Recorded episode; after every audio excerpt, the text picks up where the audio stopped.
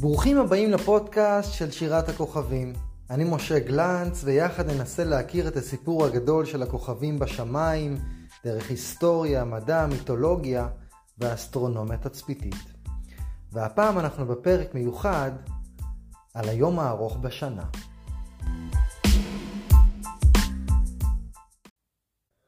הקיץ הגיע ועכשיו זה רשמי.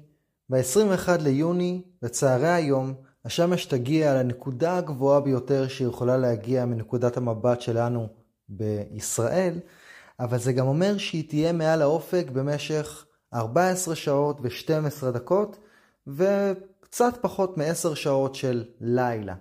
איך הדבר הזה באמת קורה, מדוע זה נקרא נקודת היפוך הקיץ, מהו בכלל חוג הסרטן, ואיך הצליח איש האשכולות אסטוטנס שחי לפני כ-2300 שנים, למדוד את ההיקף של כדור הארץ בזכות היום הארוך בשנה. מתחילים. ב-21 ליוני מתחיל רשמית הקיץ האסטרונומי בחצי הכדור הצפוני. היום הזה הוא גם נקרא נקודת היפוך הקיץ מהסיבה הפשוטה. השמש מגיעה בצהרי היום, בחצות היום, זה יוצא סביב 12.41 לתושבי ישראל, אל הנקודה הגבוהה ביותר מעל האופק הדרומי. והיא תהיה בגובה של 81 מעלות מעל האופק הדרומי במרכז הארץ, וכמעט ממש מעל הראש. כלומר, אנחנו ממש נרים את הראש ונראה את השמש כמעט מעלינו, גם הצל שלנו למעשה יהיה הכי קטן האפשרי פה בישראל. מה-22 ואילך, למשך 183 יום, היא תרד בכל יום מעט מעט מעט מעט מעט, ובצהרי היום למעשה נראה אותה כל יום קצת יותר נמוכה בכיוון דרום, עד שהיא תגיע לגובה של 34 מעלות בלבד מעל האופק הדרומי, כשהשמש תשאב למעשה בחוג הבדי. ואת כל זה אנחנו בעצם הולכים להכיר עכשיו, מה ההבדלים ולמה הדבר הזה קורה. אז קודם כל בואו נבין למה בכלל יש את השינוי הזה של הגובה של השמש מעל האופק, וזה קשור אל נטיית ציר כדור הארץ. השמש היא ממוקמת ביחס אלינו, אם נסתכל על מערכת השמש מנקודת מבט חיצונית, אנחנו נוכל לראות שכדור הארץ הוא קצת נטוי, כמו דמיינו למשל סביבון, שאנחנו נותנים לציר עצמו קצת להיות נטוי, כך גם כדור הארץ נטוי ביחס לשמש, והציר למעשה תמיד מופנה לעבר אותה נקודה בשמיים, שכיום בנקודה הזו נמצא כוכב הצפון, אבל בגלל שאנחנו מסתובבים מסביב לשמש לאורך השנה, אז הנקודה שבה אנחנו נראה את השמש בצהרי היום בשמיים, היא משתנה בין שיא הגובה שלה כשאנחנו נמצאים בזווית מסוימת או בנקודה מסוימת ביחס אליה במהלך המסע שלנו סביבה במהלך השנה, עד שנגיע לנקודה שבה אנחנו נראה את השמש הכי נמוכה, ואז היא שוב פעם תתחיל לעלות מעלה עד שהיא תגיע לשיא הגובה בצהרי היום. וזו גם הסיבה שחוג הסרטן נקרא כך. קודם כל בוא נבין, חוג הסרטן זה בעצם נקודה שכאשר השמש נמצאת בנקודה הזו, היא נמצאת בשיא הגובה בשמיים, אבל בעת העתיקה הקדמונים שמים לב לתנועה הצידית הזו. עכשיו זה גם לא רק משפיע על הנקודה שבה נראית השמש נמצאת בצהרי היום, אלא גם בנקודת הזריחה והשקיעה שלה. אם אתם יכולים לעקוב אחרי השמש לאורך תקופה ארוכה, ניתן להבחין שביום הארוך ביותר בשנה, השמש לא שוקעת במערב בדיוק, אלא היא שוקעת בצפון מערב, והיא גם כן זורחת בצפון מזרח. ולמעשה יש לה איזה מין מסע כזה לאורך השמיים של מין קשת כזו, אבל גבוהה, גבוהה, גבוהה. ולכן גם יש לנו הרבה מאוד שעות של אור ומעט מאוד שעות של חושך, כי הזמן שבו השמש נמצאת מתחת לאופק הוא רק עשר שעות. רוב הזמן השמש נמצאת בשמיים ולכן יש לנו אור. אבל ביום הקצר ביותר בשנה, ב-21 לנובמבר, אם אנחנו נסתכל על הנקודה שבה השמש זורחת, אנחנו נוכל להבחין שהיא זורחת בדרום מזרח, והיא שוקעת גם בדרום מערב, והקשת שהיא עושה בשמיים היא קשת נמוכה מאוד מעל האופק הדרומי, ולכן רוב שעות היממה היא תהיה מבחינתנו מתחת לאופק, לכן יש לנו הרבה יותר שעות של לילה ומעט מאוד שעות של אור. בימי השוויון, שיש לנו כ-12 שעות של אור וכ-12 שעות של חושך, אני אומר בכוונה גם כ, כי למעשה אין באמת יום שוויון אמיתי, כי גם במהלך היום עצמו של יום השוויון, כדור הארץ ממשיך לנוע סביב לשמש ולכן יש לנו גם פערים בימים האלה עצמם, אבל בימי השוויון למעשה השמש כן זורחת בדיוק במזרח ושוקעת בדיוק במערב, ולכן יש לנו כ-12 שעות של אור וכ-12 שעות של חושך.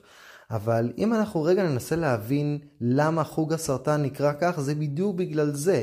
כי כמו שהסרטן הולך לו על הצד, כך גם השמש, לאורך השנה, אנחנו נראה אותה עולה לכיוון צפון, ואז יורדת חזרה לכיוון דרום, ושוב פעם, וחוזר חלילה. מין תנועה צידית כזו, שבכל יום נראית השמש זורחת מעט.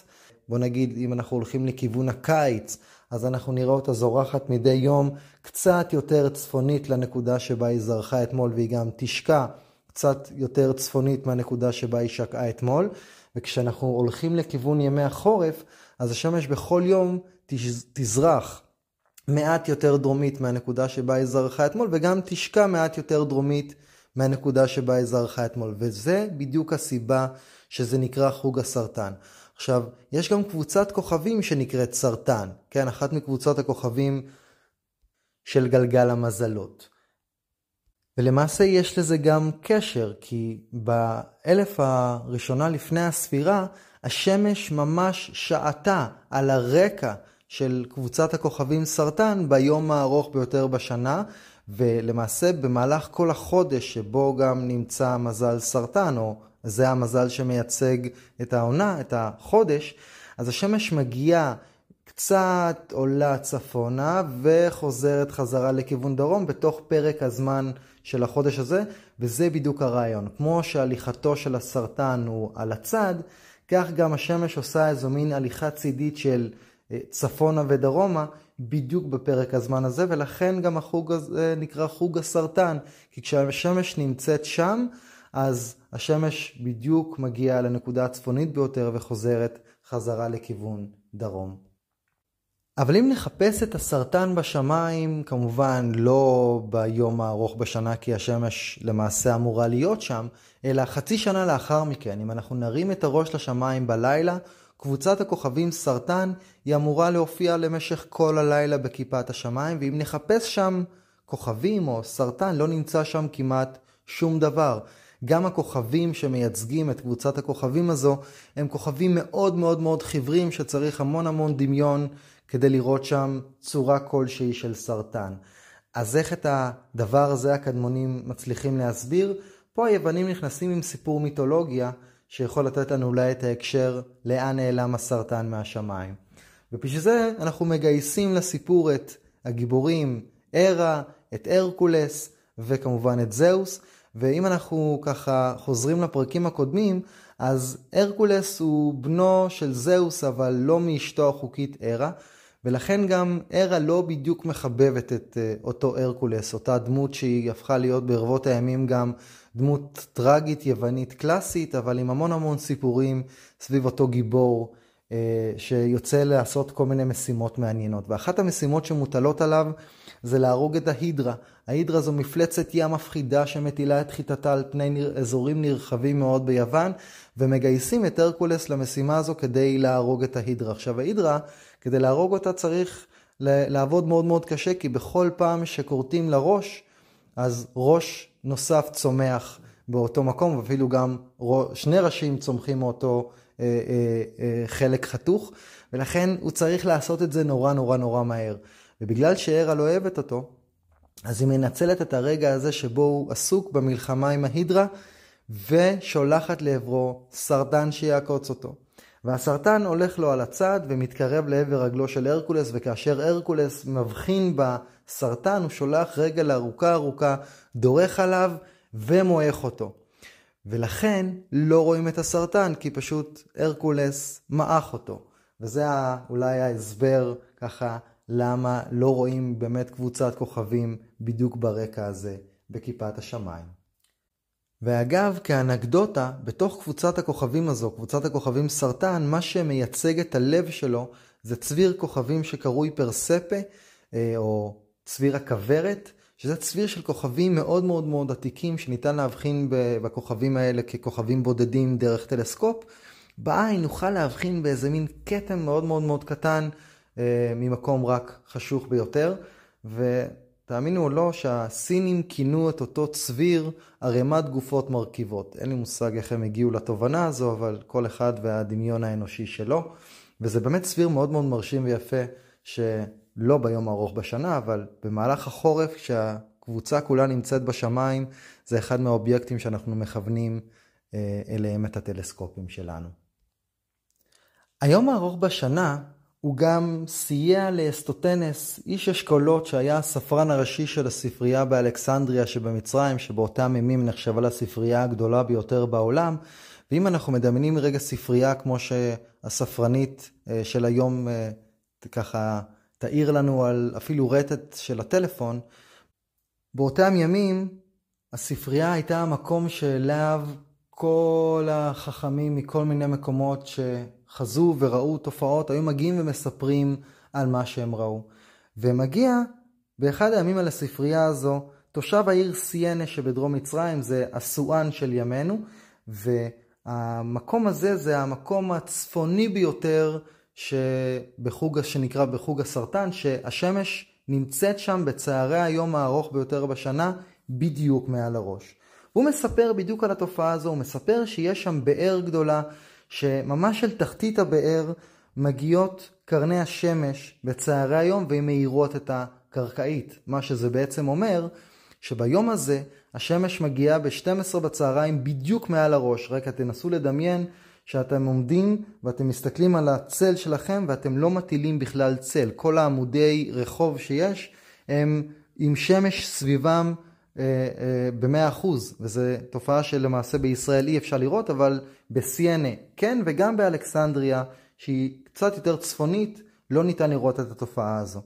עכשיו, אסטוטנס מבין שביום הזה באמת השמש חייבת להגיע ל-90 מעלות מעל האופק בעיר סיינה, משהו שלא קורה אצלו אף פעם באלכסנדריה, ודרך הדבר הזה הוא מצליח למדוד את היקף כדור הארץ. אבל חשוב להבין גם קצת את הרקע. עוד בתקופת יוון העתיקה, הפילוסופים מעריכים ואפילו בוודאות די גבוהה שהארץ היא כדורית. ויש מלא סיבות לתפיסה הזו. העובדה שכשאנחנו רואים את הספינות נוסעות להם ומתרחקות במעמקי הים, הן נעלמות בהדרגה. אז יש לנו ספינות עם תרנים אה, מאוד מאוד גבוהים, ולכן אנחנו נראה את הספינה לאט לאט נעלמת, אבל את התרנים אנחנו עדיין רואים, ולכן אם פני הים מתעקמים, אז כנראה שגם הארץ עצמה מתעקמת והיא עגולה.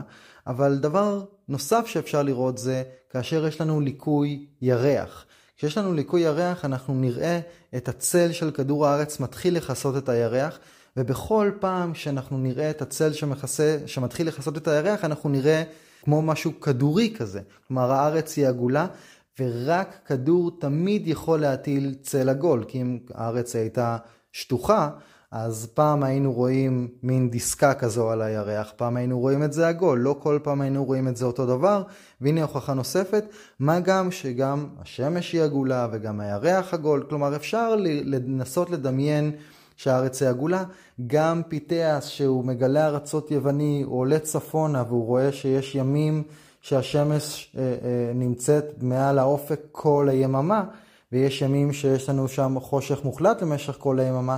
תופעה כזו יכולה להתרחש אך ורק על כדור, ולא על אה, ארץ אה, שטוחה. אה, אז כבר מבינים שכדור הארץ עגול, אבל כמה כדור הארץ עגול, או כמה הוא גדול, אה, 4,000 קילומטרים, 40 אלף קילומטרים, 4 מיליון קילומטרים, איך אפשר לדעת? ופה תראו מה אסטוטנס עושה. בצהרי היום הארוך ביותר בשנה, בדיוק בדקות בהן השמש מאירה את תחתית הבאר בסיינה, הוא מעמיד באלכסנדריה מקל. מקל שעומד ככה במאונח, והוא מודד את הזווית של הצל שהמקל מטיל. והתוצאה שהוא מקבל הייתה 7.2 מעלות. עכשיו בואו ננסה לדמיין מה הוא עושה, או מה בעצם התובנה שעולה מזה. אם אנחנו ננסה לדמיין אדם שנמצא בסיינה ומחליט ללכת בקו ישר לעבר אלכסנדריה, ומאלכסנדריה הוא ממשיך הלאה ישר להקיף את כדור הארץ. בסופו של דבר הוא ישלים מעגל של 360 מעלות כשהוא יגיע חזרה אל סיינה, ולכן אם הזווית בין סיינה לאלכסנדריה מייצגת 7.2 מעלות, אז זה אומר שהמרחק הזה מייצג 7.2 מעלות חלקי 360 של מעגל שלם, או 1 חלקי 50 מהיקפו של כדור הארץ. זה חישוב שהוא לא כל כך מסובך בשלב הזה, כי מה שנשאר לאסטוטנס לעשות זה פשוט למדוד את המרחק בין אלכסנדריה לסיינה. והוא עושה את הדבר הזה, והתוצאה שהוא מקבל 5,000 סטדיות. עכשיו נותר, נותר להכפיל פי 50, וקיבלנו תוצאה של 250 אלף סטדיות. הנה, הגענו להיקף של כדור הארץ, אבל רגע, מה זה סטדיה? מהי אמת המידה הזו? אז בואו נבין, המילה סטדיה מגיעה מהמילה סטדיון או איצטדיון, מה שהופך לימים למילה איצטדיון, וזו הייתה אמת מידה שמשמשת מרחק סטד... סטנדרטי במרוצים, והסטדיה האולימפית ביוון הייתה שווה 185 מטרים. על פי החישוב הזה, תאמינו או לא, מצליח אסטוטנס בעצם להגיע להיקף של כדור הארץ, שזה יוצא סביב ה-46,250 קילומטרים, שזה הערכה היא גדולה ב-15% מההיקף האמיתי של כדור הארץ. אבל ייתכן שאסטוטנס עוד דייק בהרבה, כי הסטדיה המצרית, מסתבר, הייתה קצרה בהרבה, היא רק 157 מטרים, וזה מה שנותן לנו היקף של 39,250 קילומטרים, סטייה של 2% בלבד מהיקפו האמיתי של כדור הארץ. אבל בואו נבין רגע משהו. אבל השאלה עד כמה דייק ארטוסתנס היא לא רלוונטית. כי העובדה שארטוסתנס מצא דרך למדוד את היקף כדור הארץ באופן מדעי היא בדיוק העניין כאן. עד ארטוסתנס לא היה אדם שיודע להעריך האם היקף כדור הארץ הוא 6,000 או 60 אלף או מיליון קילומטרים. הקביעה הנכונה שלו שהיקפו של כדור הארץ הוא בערך 4,000 קילומטרים מוכיחה שלא צריך יותר מדי. מקל, צל, ולא מעט אינטלקט, אפשר להגיע להישגים מדעיים בלתי נתפסים.